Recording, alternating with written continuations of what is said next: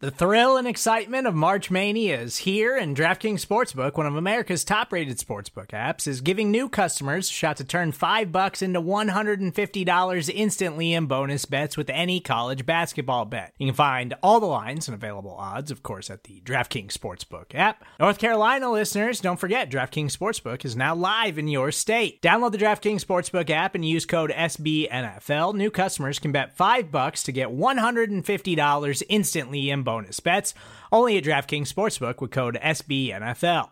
The crown is yours. Gambling problem? Call 1 800 Gambler or in West Virginia, visit www.1800Gambler.net. In New York, call 8778 HOPE NY or text HOPE NY. In Connecticut, help is available for problem gambling. Call 888 789 7777 or visit ccpg.org.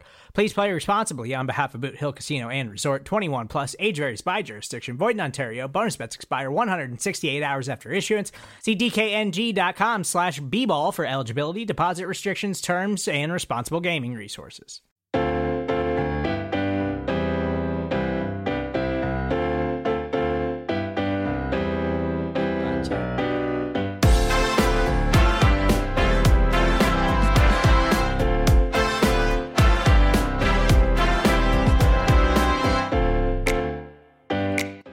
Todos, bienvenidos a Cowboys. Hoy mi nombre es Mauricio Rodríguez, acompañándolos como todos los sábados a través de este canal de Blog in the Voice, en este programa llamado Cowboys Hoy. Los invito a que se suscriban al canal si están escuchando en Spotify, si están escuchando en iTunes, para que me escuchen todos los sábados a través de esta plataforma y para que también escuchen el resto de los programas que tenemos alineados en Blog in the Voice. Locutores diferentes, con programas diferentes a lo largo de toda la semana, incluyendo ahora en estas fechas tan importantes, Talking the Draft con Connor Livesey, con Cole Patterson y por supuesto con el mismísimo Dalton Miller para que lo vayan a revisar. Es un excelente programa donde hablan de los prospectos a fondo. Eh, ellos sobre todo hacen mucho escauteo de todos estos jugadores. Se los recomiendo muchísimo. En realidad tienen opiniones excelentes. Los pueden escuchar aquí mismo en este canal de Blog in the Boys. Pero sí, estamos ya a días, días, cuatro días aproximadamente del draft de la NFL 2021. Y eso nos tiene, yo creo, a todos los aficionados bastante, bastante divertidos, bastante entretenidos, porque además el draft de la NFL siempre se siente como este, ¿cómo decirlo? Como esta época en la que la esperanza está ahí para todos los aficionados de la NFL y si nos ponemos a pensarlo, lo es, porque los jugadores que un equipo se lleva en el draft no nada más es el jugador el de primera ronda, sino uno nunca sabe lo que puedes esperar de, por ejemplo, aquel jugador que te llevaste en la tercera, aquel que te llevaste en la cuarta. Igual el de la sexta es una sorpresa, igual es el próximo Tom Brady, ¿no? Y es una locura pensar en lo que puede resultar el draft de la NFL.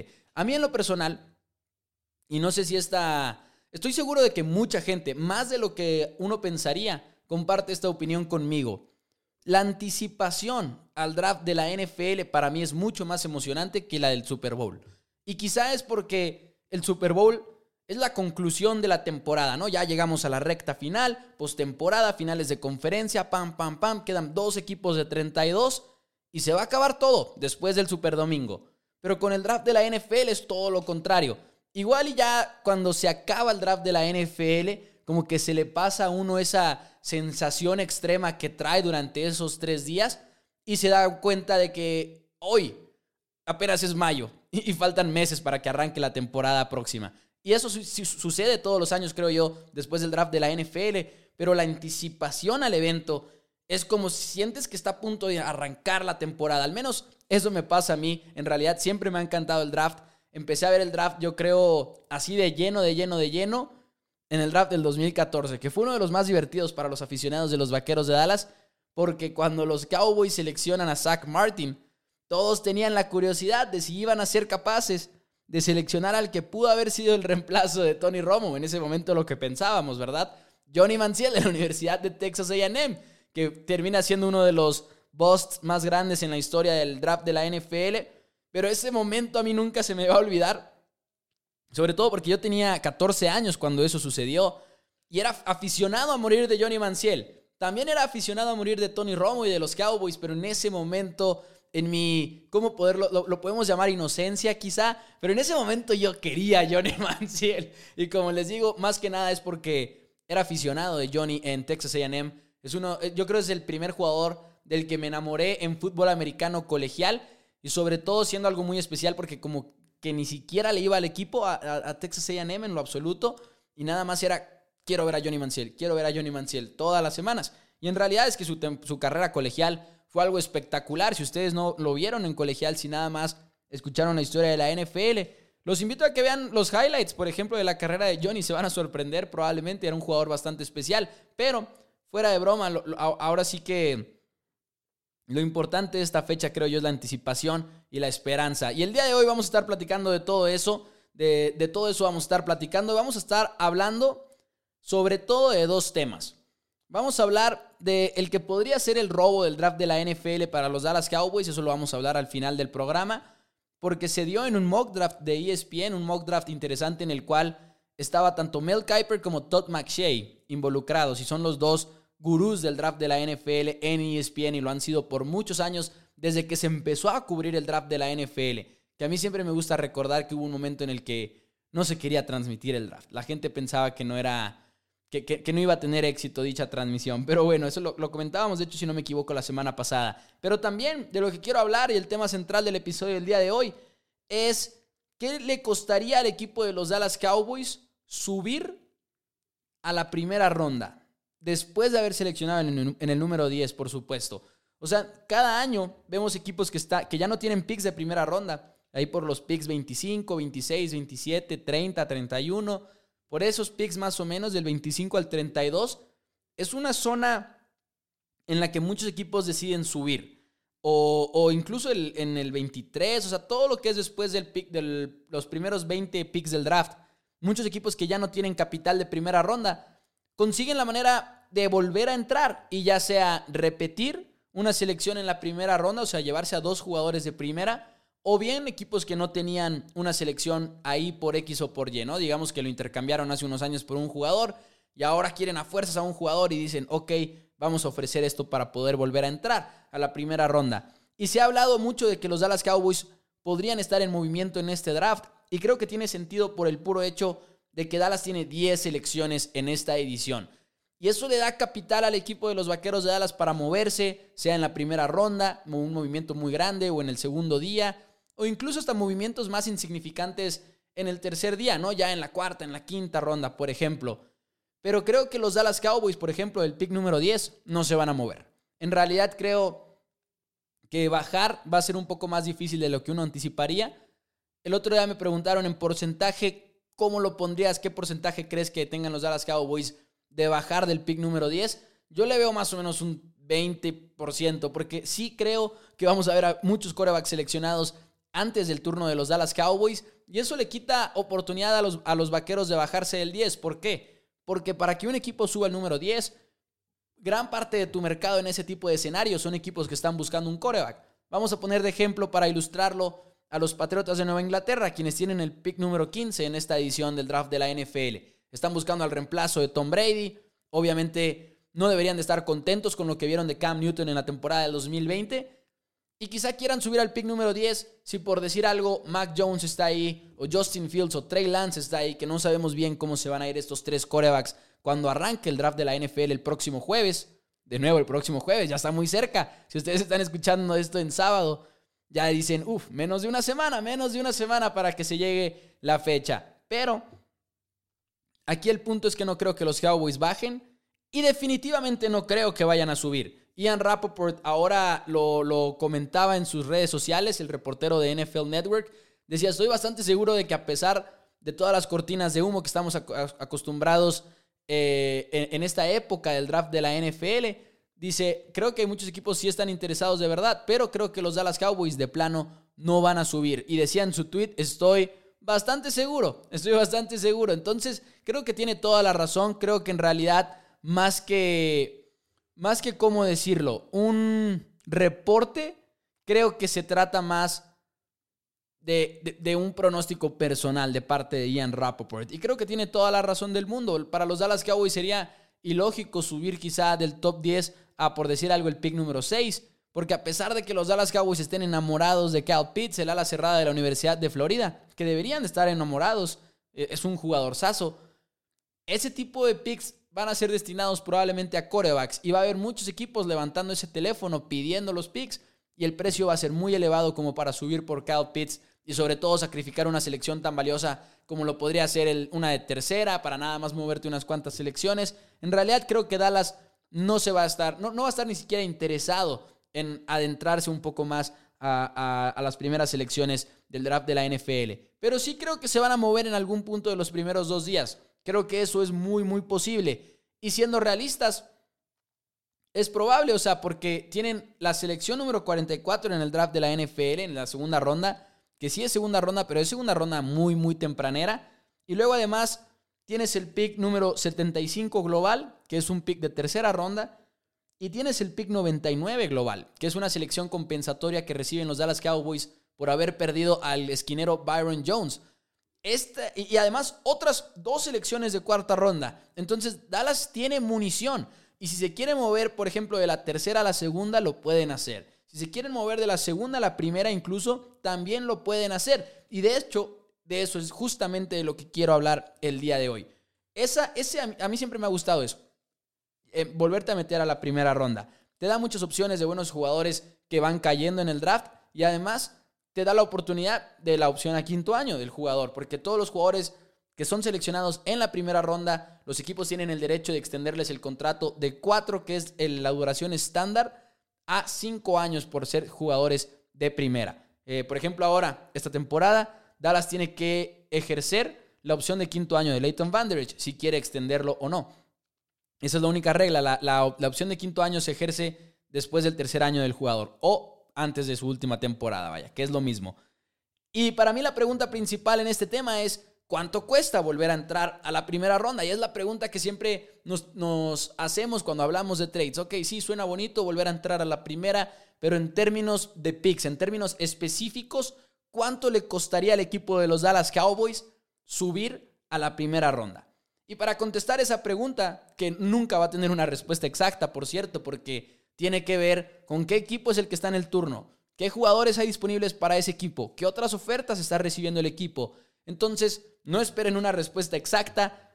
a continuación les voy a dar mi análisis y lo que creo, dos ofertas que creo que podrían funcionar para subir a uno de estos picks aproximadamente en el rango entre el número 25 y el número 32 y además qué jugadores podrían estar buscando los Dallas Cowboys en dicha posición. Primero que nada, lo que hice para darme una idea más o menos y poder encontrar una respuesta a esta pregunta de cuánto cuesta entrar a la primera ronda de nuevo, me fui a ver el draft del 2020 y vi los trades que vimos más o menos en esa zona. El primero de ellos fue el de los Chargers de Los Ángeles, en el cual suben de la tercera, de la segunda ronda a la primera para llevarse al linebacker Kenneth Murray que fue un movimiento que, fue sorprendente en su momento. Los, Dallas, los Chargers perdón, recibieron el pick número 23 y a cambio pagaron el pick número 37 de la segunda ronda y una tercera ronda adicional del número 76. Ese me pareció importante porque es más o menos el rango en el que están los Cowboys en la tercera ronda también. Entonces, para subir al 23 tuvieron que pagar su segunda ronda, que es obvio, y además su tercera ronda, que es la que pagas, vaya, por subir tantas posiciones. Así es como tenemos que pensar con los trades del draft de la NFL. Por ejemplo, Chargers estaba en el 37. Obviamente van a dar el 37 para subir al 23, ¿no? Es como si estuvieras escalando lugares, pero tienes que dar un premium, una prima, y esa prima es la tercera ronda, ¿no? Eso, eso es más o menos la manera en la que hay que visualizar cómo funcionan estos trades. Por ejemplo, 49ers también fue otro intercambio que vimos. En el pick número 25, ellos saltaron para agarrar el 25 y llevarse a un receptor, Brandon Ayuk, que pagaron para subir al 25. El pick número 31, que también es de primera ronda, ese es el que usan para escalar.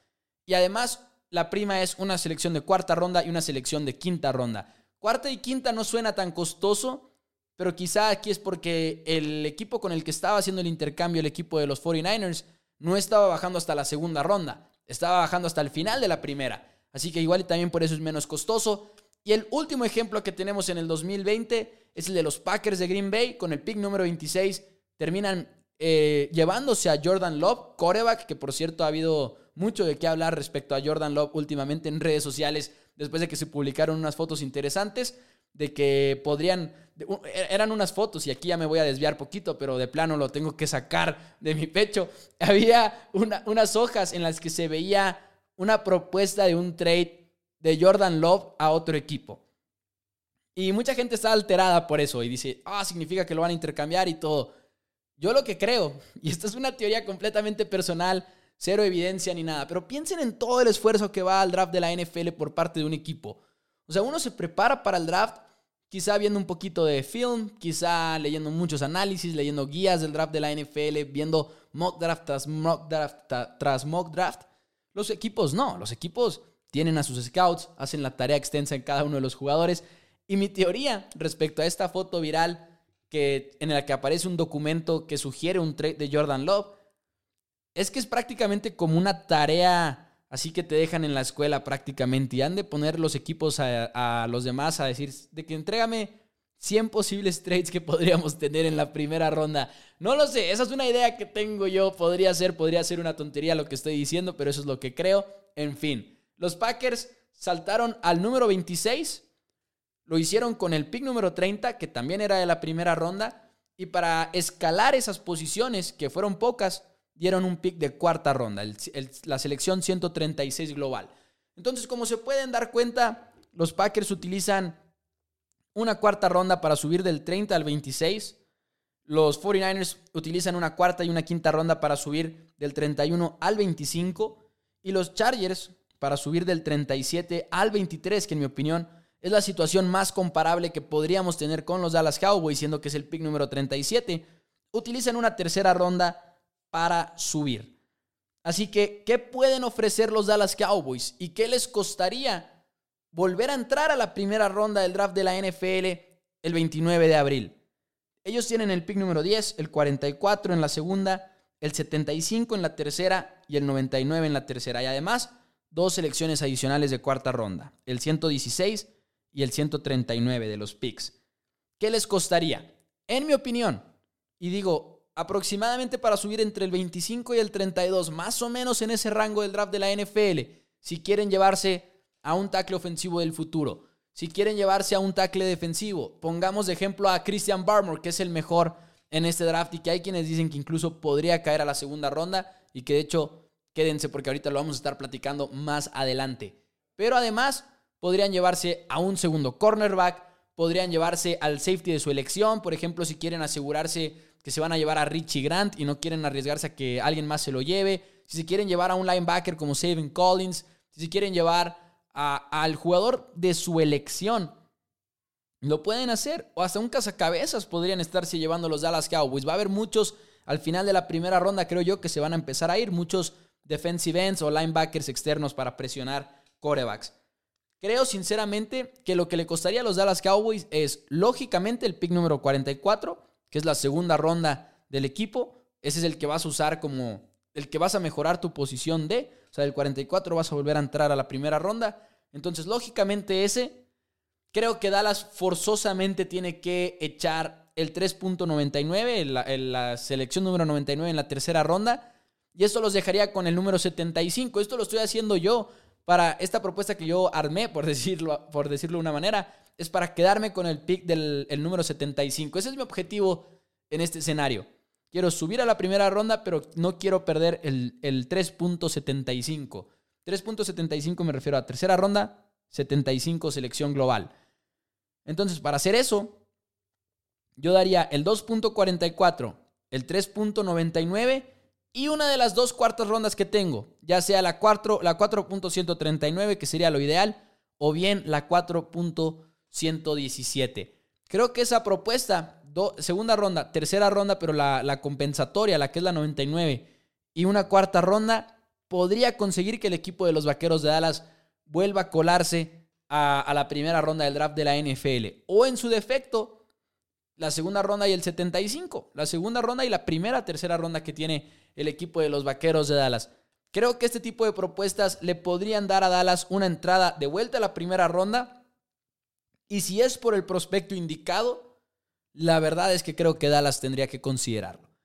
Y sobre todo, si Dallas por X o por Y no se lleva a Patrick Surtain o a JC Hearn en el pick número 10, Si se van por otra ruta que no sea cornerback, por ejemplo, si Rashawn Slater de Northwestern cae hasta el pick número 10 y los Cowboys dicen quiero ya pensar en el futuro, quiero proteger a Dak Prescott en el largo plazo y me voy a llevar a este tackle ofensivo tan joven, es completamente válido y sería un muy buen pick, por cierto, muy muy buen pick. Bueno, te llevas a Slater, pero necesitas un cornerback urgentemente. Y en ese escenario en específico, creo que Dallas se va a ver quizá un poquito más inclinado hacer ese intercambio para llevarse un cornerback en el que puedan confiar desde la primera semana de la temporada. Eso es más o menos lo que creo que le costaría al equipo de los Vaqueros de Dallas subir hasta la primera ronda. Pero además, amigos de primero Cowboys, amigos de Cowboys hoy, estoy aquí traicionándome un poquito con el nombre de los programas. Amigos de Cowboys hoy que me están escuchando a través del podcast de Blogging the Voice en Spotify y en iTunes, donde ustedes escuchen un podcast. Un tema adicional que quería tocar antes de irnos es que en ESPN se publicó un mock draft en el cual se alternaban Mel Kiper y Todd McShay, que son los dos gurús, los dos gurús perdón, del draft de ESPN, y se turnaban uno y uno, uno y uno. A Mel Kiper le tocaban los nones y a Todd McShay le tocaban los pares. Este mock draft no era tanto basado en lo que ellos creen que va a pasar, sino era más bien basado en lo que los e, en lo que ellos harían si, si fueran los general managers de los equipos. Y en este mock draft le cayó el número 40, en el número 44 a los Dallas Cowboys Christian Barmer. Yo no creo que sea muy posible, pero si se da un escenario similar, sería considerado quizá el robo del draft para los Vaqueros de Dallas. Un año después de que se consideró que los Cowboys se robaron a City Lamp en el pick número 17, ese sería un escenario ideal para el equipo de los Vaqueros de Dallas.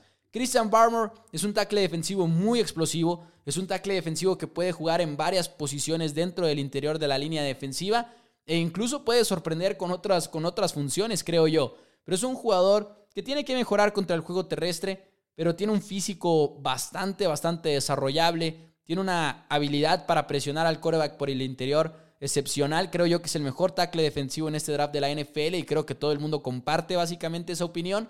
El problema es que tuvo un mal Pro Day. Tuvo malas mediciones, tuvo malos números de agilidad y demás. Y quizá eso lo haga caer un poco. Sin embargo, les voy a ser 100% sincero, no creo que caiga la segunda ronda. O creo que si cae la segunda ronda, se va a ir inmediatamente, prácticamente en los primeros picks de la segunda ronda. ¿Por qué creo esto? Matt Miller, que es un analista del draft que a mí me gusta mucho y en el que confío bastante, ha estado tuiteando mucho de eso y ha dicho que los equipos creen más en Barmer que la prensa, lo, que, lo que cree la prensa en él. Y eso pasa muchas veces en el draft de la NFL. Muchas veces nos canta la prensa mucho a un, jugador y llegado el draft, resulta ser que a los equipos no les gustaba tanto. O viceversa, de repente nos sorprenden con unos nombres que decimos, ¿qué? ¿De verdad se fue este jugador en la primera ronda o en la segunda o lo que sea? Así que no queda claro dónde se va a ir Christian Farmer, pero si al equipo de los Dallas Cowboys les cae al número 44, sería una situación ideal.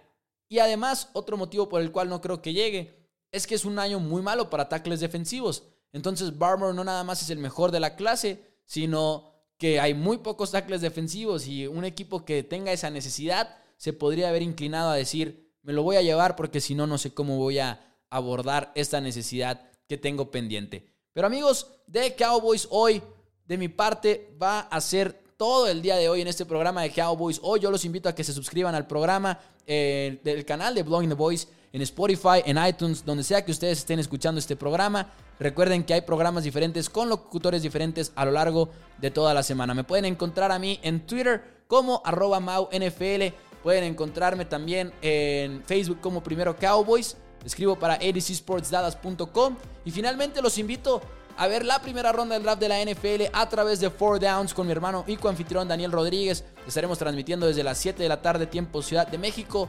toda la primera ronda del draft de la NFL 2021. Muchísimas gracias.